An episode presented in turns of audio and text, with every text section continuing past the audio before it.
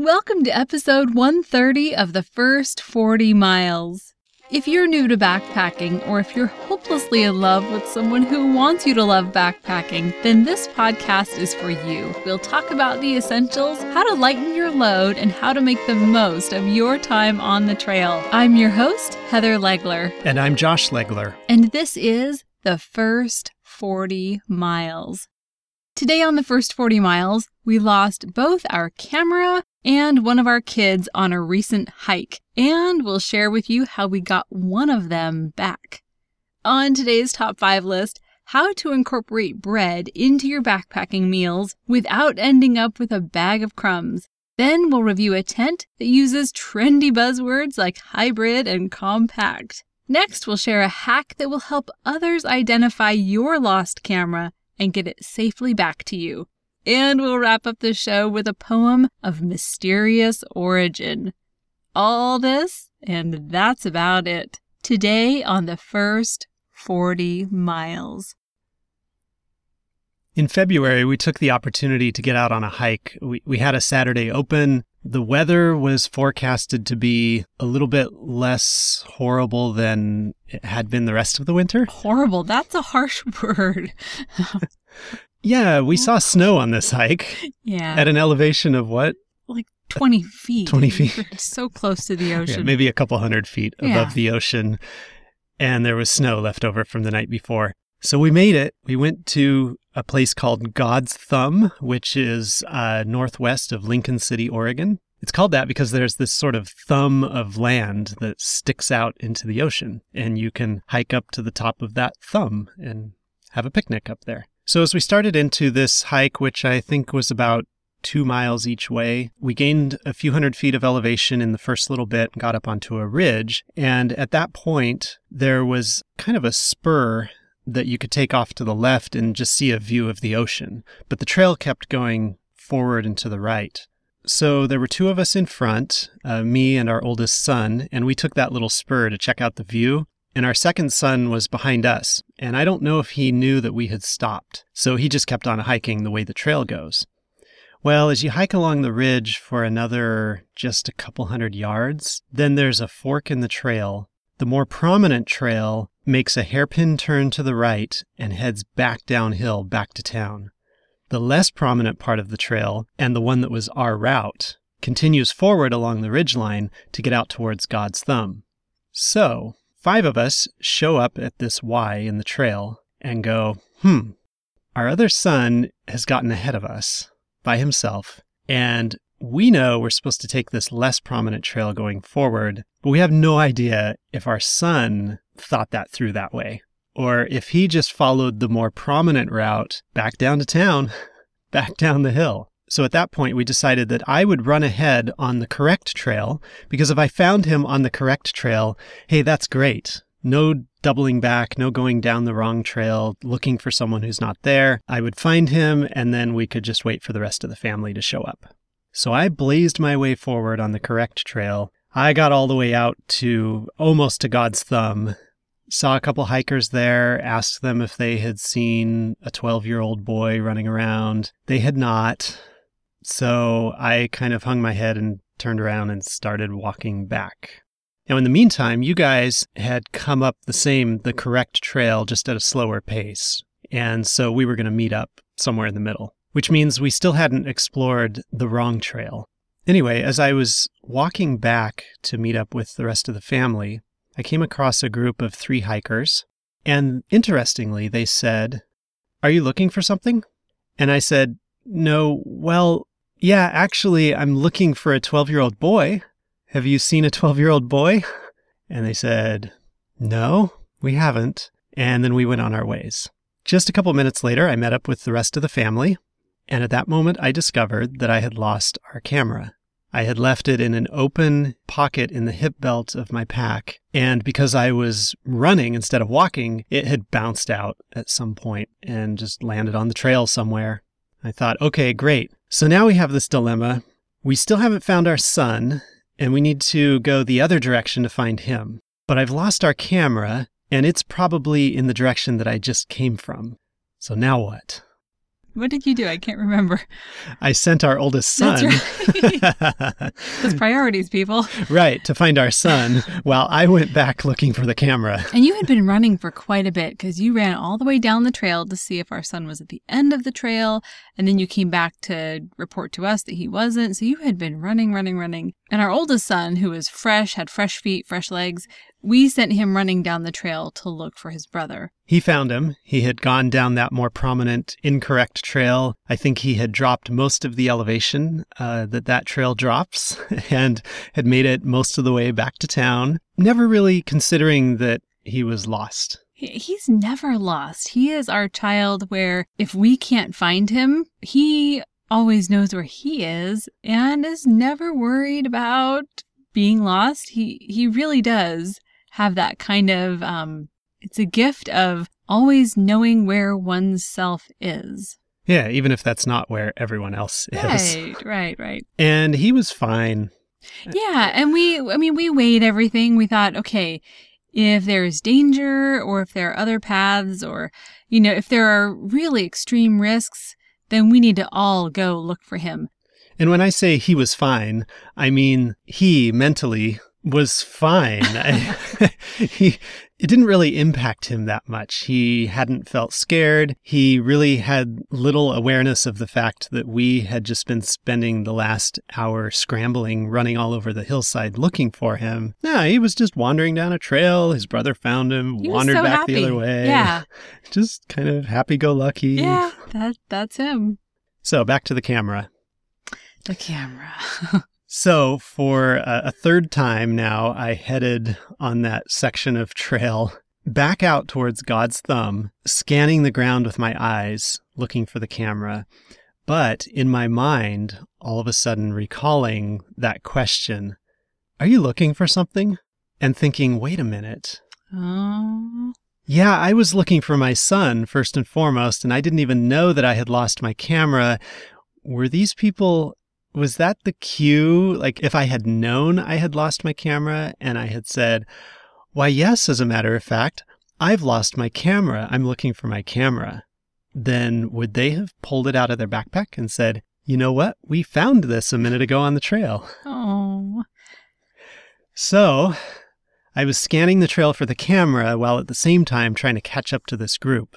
The youngest hiker was fairly young, about as young as our youngest child, so I thought if I'm blazing, I'm going to catch up with these people, no problem. But you get up uh, close to God's thumb and you can look out to God's thumb itself, but then there's three or four other trails that take off in other directions. One goes down to a camp. I, I think maybe it's a campfire boys and girls camp. And one heads back a different way to Lincoln City. And of course, one heads out to God's thumb. I went towards God's thumb because I thought, well, that's the prominent feature here. I never found that group of three hikers again.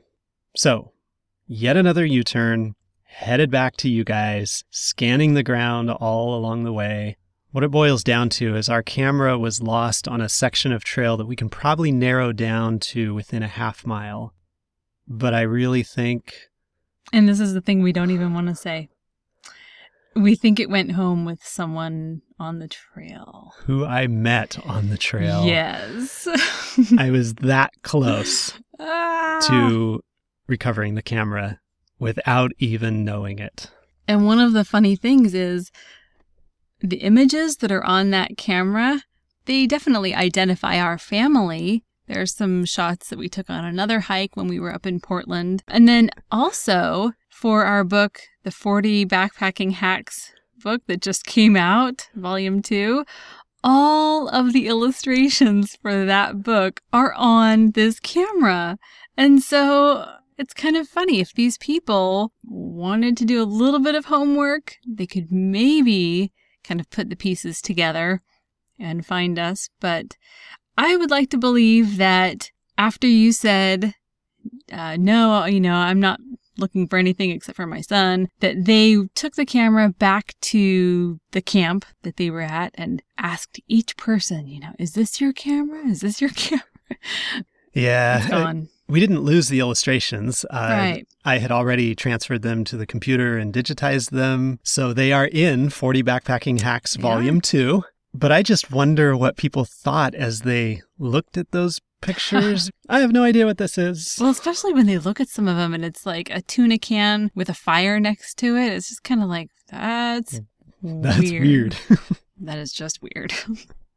so, anyway, if you found our camera and you're wondering who to give it back to, it's us. yeah, yeah. our Get with us on. Facebook or Twitter. In the meantime, we can take comfort in knowing that our irreplaceable son Yes. was found and that our replaceable camera has been replaced with exactly the same model, the Sony RX100. I love it.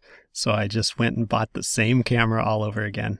And of course, looking back at that hike, we tried to figure out okay, what could we have done differently? And staying connected with our kids while we're hiking is a bit of a challenge. We've talked about that.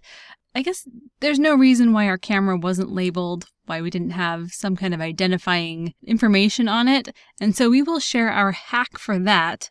In fact, it's what we did to our new camera so that you hopefully will have your camera returned back to you if you ever happen to lose it on the trail. But before that backpack hack, we get to go to the top five list and the Summit Gear Review. All kinds of fun stuff today. Yes, and I love it. The top five list has nothing to do with Lost and Found or, you know, cameras or anything. This is the top five breads to take backpacking. So, what is so cool about taking bread with you when you're backpacking? I think it's just, at least in our home, it's a, a canvas that you can smear things onto, and it allows you to transport food into your mouth I mean, you can always smear peanut butter and jelly onto your hand and eat it off of your hand. Yum, yum. But bread is just so convenient. I love it. And if you're going to take bread with you while you're backpacking, there are some important elements. The bread needs to resist crushing.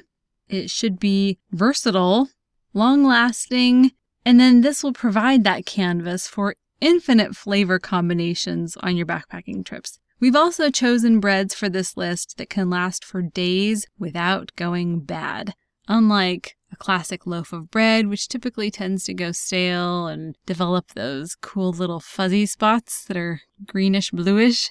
Yeah, these breads are a lot longer lasting. So, the number one bread to take backpacking is pita bread. The brand of pita that we buy doesn't have a pocket, it's more like a fluffy tortilla. It's different than the pita bread from the 80s. Remember that stuff, Josh? Yeah, the cardboard. Yes.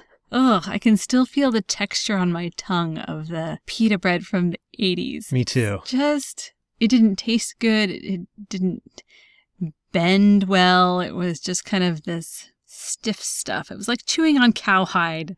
So we're talking now about the pita bread of the 21st century. It will last for days in your pack. It can be eaten plain, dipped in soup, smeared with peanut butter, or like we talked about in our last episode, it can even be used as a makeshift utensil. The brand that we usually buy is the Papa Pita whole wheat pita bread, and we just pick it up at Winco, which is kind of a West Coast store. But I'm sure every region of the U.S. probably has access to a similar uh, style of pita bread. So no pockets in this pita. And our pita bread comes in at 78 calories per ounce. The number two type of bread to take with you while backpacking is flour tortillas. These are the go to bread of choice for backpackers. It's bomb proof, it's dense, it fits perfectly in the bottom of a bear canister, and it can last for days and days without refrigeration. I don't think I've ever had a package of flour tortillas go stale. I mean, they're just I don't know what they pump into it, lard or chemicals or what, but it, it lasts forever. And you can find flour tortillas in lots of different sizes and varieties. You can find whole wheat flour tortillas, gluten free flour tortillas, or sprouted grain. I've even seen ancient grain flour tortillas. So if you're looking for something just to mix it up on the trail, that would be a really fun option. Have we ever had a trip where we have not had flour tortillas with us? Um, yeah, if we don't bring flour tortillas, then we bring pita bread. Well- I kind of mix it up between the two, you know. Yeah, but I think even when you bring pita bread, I've probably packed some tortillas. Yeah.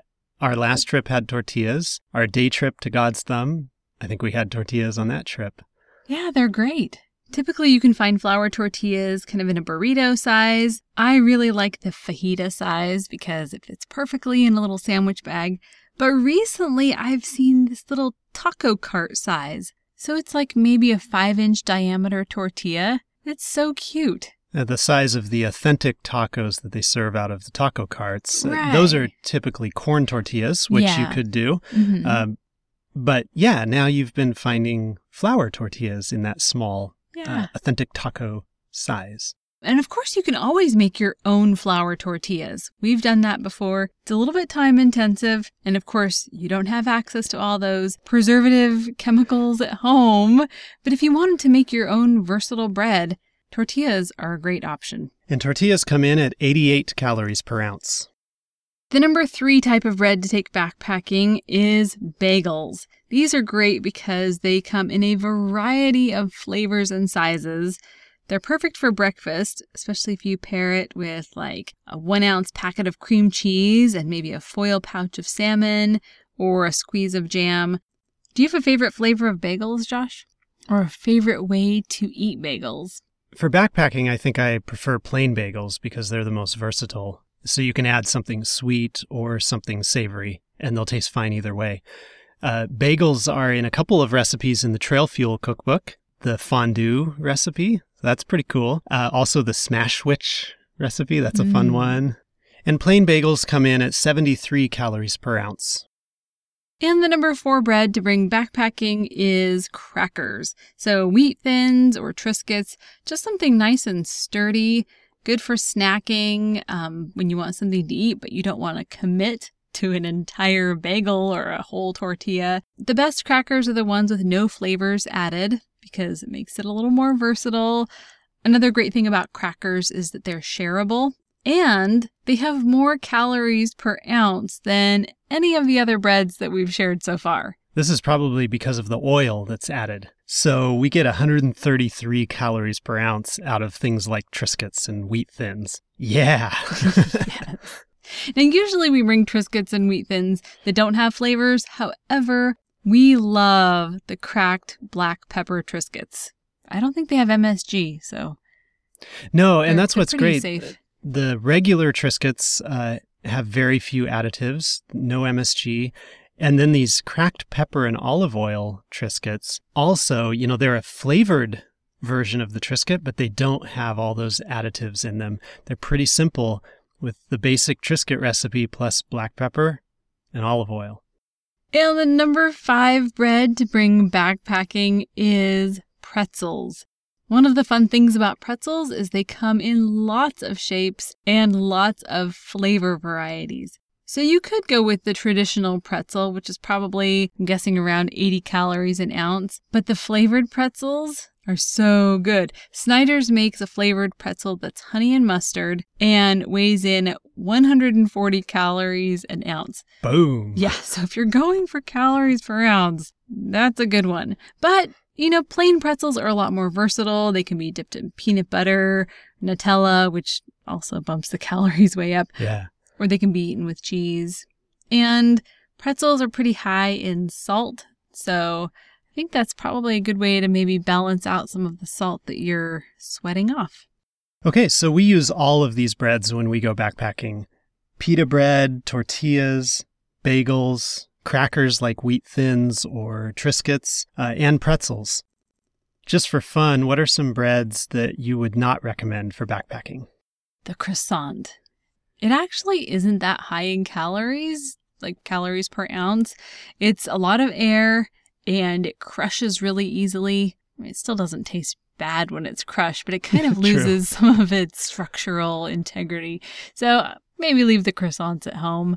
Right, and Wonder Bread, Yeah. again, the crushability, you can smash a loaf of Wonder Bread down into a tiny ball. Yeah. And so that's what your pack is going to do to it. And when you get to camp, you'll pull out your loaf of Wonder Bread and it will actually just be a ball. Rolls, dinner rolls. Yeah, those are pretty fluffy. those would end up like flat little squirrels on a freeway. but um, oh, another bread that maybe you should leave at home is crepes. I mean, they're similar to tortillas, so you might think, oh, crepes would be good on the trail, but they have eggs, milk. They're more perishable than tortillas. They're not squishable, but on the other hand, they're not very durable. They'll they'll tear easily. Right, yeah. And they'll go bad after a day. Yeah, so that's what it comes down to for backpacking breads. You want them to not be squishable, crushable. Want them to be durable, you know, not not too easy to tear. You want them to be compact so they're not taking a lot of space, not just filled with air. And they need to be long lasting, not extremely perishable. For today's Summit Gear Review, we will be reviewing the Kelty Horizon 2 tent. The Kelty Horizon 2 is a hybrid tent, which means it's not really a single walled tent. It's not really a double walled tent. It's kind of this mashup of the two. It's a hybrid tent, which means that the rainfly is attached onto the tent and covers part of the tent. So it really cuts down on the overall weight of the tent without increasing the price too much. This is my first exposure to a hybrid tent where everything is all attached. And I would have to say it is really cool to kind of have everything all connected. You know, you don't have things flying off into the forest while you're trying to set things up. It's all connected and I really liked that aspect of this tent.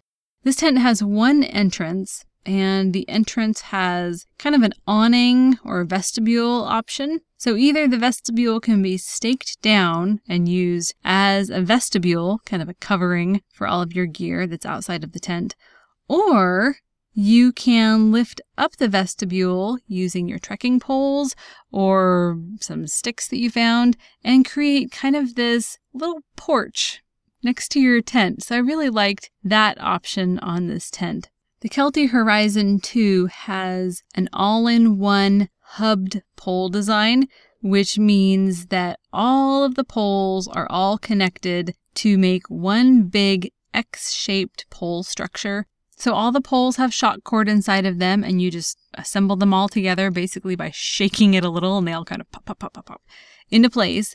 And then in the center of that X is a hub. And that's what you clip on to the very top of the tent. So once the four legs are put into the corners of the tent, then you clip that hub onto the very top of the tent. So to set it up, you're essentially laying the tent out flat, and then you're popping up the pole structure, creating the skeleton or the frame, and then you just need to pick up that the attachment. Part. Yeah, the center point, clip that onto the hub, and then the other attachment points around the tent, you just lift those up to that skeleton structure. Exactly. Yeah. You know how usually when you get that kind of the skeleton structure put in place and you start clipping the rest of the tent onto the legs of the poles, those clips usually just snap on.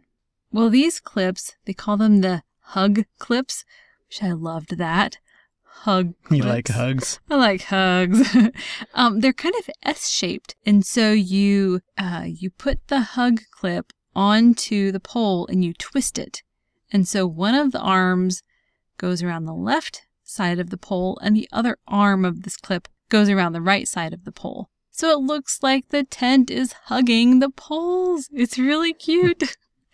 um, but it's very secure and that hug clip design makes it secure and makes it so the tent won't come detached from the poles in a windstorm or a monkey attack or something. A monkey attack? you never know. I mean, you're in the forest. right. The tent comes with no-see-um mesh on the ceiling and on the door, and about a third of the way up the side of the tent.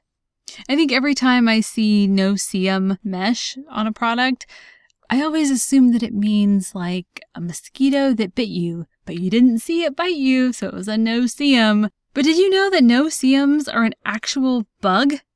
Like, did you know that, Josh? I, I knew that. It's okay if you knew that. I knew that. I just want to admit to the world, I did not know that. A no-see-um, as it turns out, is a biting midge, and they're a family of very small flies. And so the reason that tents and other gear has no-see-um mesh is because these little flies, they can get through larger mesh. So like say your window screens in your house, the no-see-ums could actually get through that. But the no-see-um mesh that they use on gear, the no-see-ums cannot get through that. That's wanna- good. That keeps the no-see-ums off of you. It keeps them outside where they should be, right? Yeah, yeah, no-see-ums, they're not bad. They're just a bug. They're blood eating. So I guess we Mm. don't like that aspect of them. But there are some species of these no-see-ums that actually pollinate tropical crops like cacao. So I'm not really anxious to get rid of no-see-ums. I'd rather use the mesh and let the no-see-ums do their job on the cacao plantations. Sounds good to me too. We can all agree on that. So if you're interested in learning more about no-see-ums, we'll have a link in today's show notes, and you can learn all about Ceratopogonidae, aka no-see-ums, or the biting midges. This sounds like potentially one of those internet rabbit holes Oh yeah. where you could just there would be no end to your studying once you get started on this wiki page. Yep, it's a good one. The Kelty Horizon 2 also has a couple wall pockets. It's mostly, I would say, 87.5% seam taped. There's a few areas under the little rainfly that aren't seam taped. And there are some places that you might want to add some seam seal, especially if you're going to be using this in spring or fall. Typically, tents come in a carrying bag that's shaped like a Swiss roll, but this tent comes in a square carrying bag, which I guess kind of is part of Kelty's idea of compartmentalizing gear, kind of making it more modular looking. And really, the two of us, we leave the bag home. We just stuff the tent into our packs. It just fills in wherever the gaps are. Yeah, so just because it comes with that square carrying bag doesn't mean you have to use it. I think it's more of a marketing, packaging kind of thing. As far as mass goes, this tent comes in at four pounds, five ounces, um, has 28 square feet of floor area, the vestibule is around nine square feet for all your gear outside of the tent. The interior of the tent is about 84 inches long and about 52 to 43 inches wide. It Kind of does that mummy thing where it gets more slender on one end. And then the height is about 43 inches. Just for comparison, we always talk about how you can get price, weight, durability, pick any two. And this is just yet another example of that. This tent is a full pound lighter than our REI Passage 2 tents, so that's terrific. Uh, on the other end of the spectrum, we have the Big Agnes Copper Spur UL2 tent, which is only 3 pounds 6 ounces, so it's yet another pound lighter than this Kelty tent. So the Kelty tent is in the middle, you know, for the tents that we have in our family, it's in the middle between the Passage 2s at 5.5 and the Big Agnes Copper Spur at 3.6. For maintenance, if you want your tent to last longer, and this is a universal tent trick, the best thing you can do is keep it out of the sun, which just seems like uh, why are we bringing our tents out into the sun? But you just need to treat it with a waterproof and solar-proof spray to prolong its life. And Nikwax makes a really great spray called Solar Proof that we've used on all of our tents. And that's something that you can spray on even when your tent is wet. You'll also want to bring a repair kit, even if it's just a few squares of waterproof self adhesive tape. And then, of course, put your tent away clean and dry when you're done. Something that I learned from reading the user manual that came with the Kelty Horizon 2 tent is that all tents, even if they're freestanding like this one, should be staked out to give the tent more structural integrity. Think about someone tarping a load on a pickup truck, and if they tie that tarp down very tightly, it's probably going to be okay. If they tie it pretty loosely, then it ends up just flapping around all over the place as they drive down the highway, and all that flapping weakens it, and it just shreds apart. So even though this is a freestanding tent, make sure you stake it out and make it taut to give it that structural integrity. For investment, this tent comes in at $240. Yeah, so as we were talking about price, weight, durability, you can get the REI Passage 2 tent for only 150. Well, spend an extra $100 and you can shave a whole pound off the weight of your tent. Now, take that 240 for the Kelty tent and double it to 480. That's what it takes to shave one more pound off on the Big Agnes Copper Spur UL2. So you decide how many dollars per pound do you want to pay? Well, for trial, following the instructions that came with the tent, we did a test pitch and we set up the tent inside. I would recommend this for all tents. It just gets you used to all the little pieces and parts, and eh, I guess it reduces some of the anxiety that you may feel about going on a backpacking trip, especially if it's your first trip. And for freestanding tents, this is a lot of fun to do inside. You don't have to pound any stakes into your hardwood floors or, you know, tear out carpet. You just set it up and it kind of everything pops into place. And since this Kelty tent is a little different than the standard double wall tent of a tent body covered by a rainfly with two poles that go crisscross, I think that's even more reason to set up this Kelty tent before you take it out on the trail because it is a little bit different setup. As you said, it's quite easy, but I think it's nice to get through that learning curve at home first. Well, one of the things that I liked about this tent is that it had that vaulted ceiling feel because the entire ceiling is that no-see mesh. So when you roll back the rainfly that's attached to the tent, it opens up your view from within the tent while still providing some privacy on the sides of the tent. But the back, the ceiling, and the front, you have this really expansive view perfect for viewing those sunsets and sunrises that are so popular on social media feeds. you know, the ones where you see someone's legs or the back of their shoulders yes. or something in their sleeping bag, just looking out of their tent, the beauty of nature. Well, a Kelty Horizon 2 is a great option for summer backpacking. It doesn't have a lot of rain protection. It has just that top rain fly, but it's around four pounds. It has just enough rain coverage to get you through a freak summer storm. It provides lots of ventilation, which is so important on those summertime trips, along with adequate bug protection, and it just opens up your view from within the tent. For today's backpack hack of the week, how to do a camera identification photo. When we lost our camera, we realized we really didn't have any identifying information on the photos on that camera. Besides our beautiful faces, but. But they were kind of mm. small. We, yeah, didn't... we did that panorama where we were. Yeah, we yeah. didn't have any close up portraits of anybody. True. And still, that would be that would be a long shot, wouldn't it? For someone to pick up the camera and see someone's face and say, "Oh, I know that person." We didn't have any identifying info on the camera itself. And among the photos, well, there were those pictures that we had taken of the sketches for the 40 Backpacking Hacks Volume 2. And if someone could decrypt that and figure out who the camera belonged to based on those sketches, I would be really impressed. But fact is, we lost the camera with basically no identifying info on it. The silver lining to that cloud is that it led us to a backpacking hack that seems quite obvious now that we've gotten there, but it took losing a camera to get there. Here's the hack put a photo on your camera that has your contact info. Pretty simple, right? Wait, was that it? Sorry, why? I wasn't paying attention. So say it again. Put a photo on your camera that has your contact info. So now we have a photo on our camera that has our contact info. And the numbers that someone can call or text if they find this camera.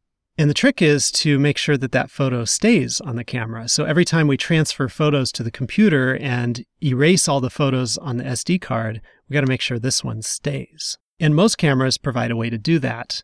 You can lock a photo to prevent deletion of that photo. So using the menu on my camera, I locked this photo. And then I leave all the others unlocked, of course, as I take them. That means every time I attach the camera to the computer and I transfer photos, then when I'm done, I can use the menus on my camera to say delete all. And it will delete all of the photos except this one because this one has been locked and won't be deleted. Now, some cameras, I believe, allow you to um, select a photo to be the quote unquote splash screen or startup screen when you first turn on the camera. It'll show that photo for a second or two. Our Sony RX100 doesn't do that, but if your camera has that feature, that's something that you could take advantage of as well. And we'll leave you today with a little trail wisdom from our good friend on the trail, who is Stealth. We don't know who this is, but there is an entire story behind it of mystery. This mysterious person penned the words, Let no one say, and say it to your shame, that all was beauty here until you came. This quote has popped up in locations throughout the world, and yet no one knows the background or the story or the author of this little quote. So we will put a link in the show notes to one person's quest to find the story behind this quote. That's it for today. Thank you for listening. If you've been on a backpacking trip, share your story at thefirst40miles.com slash story. We'll see you next time on The First 40 Miles.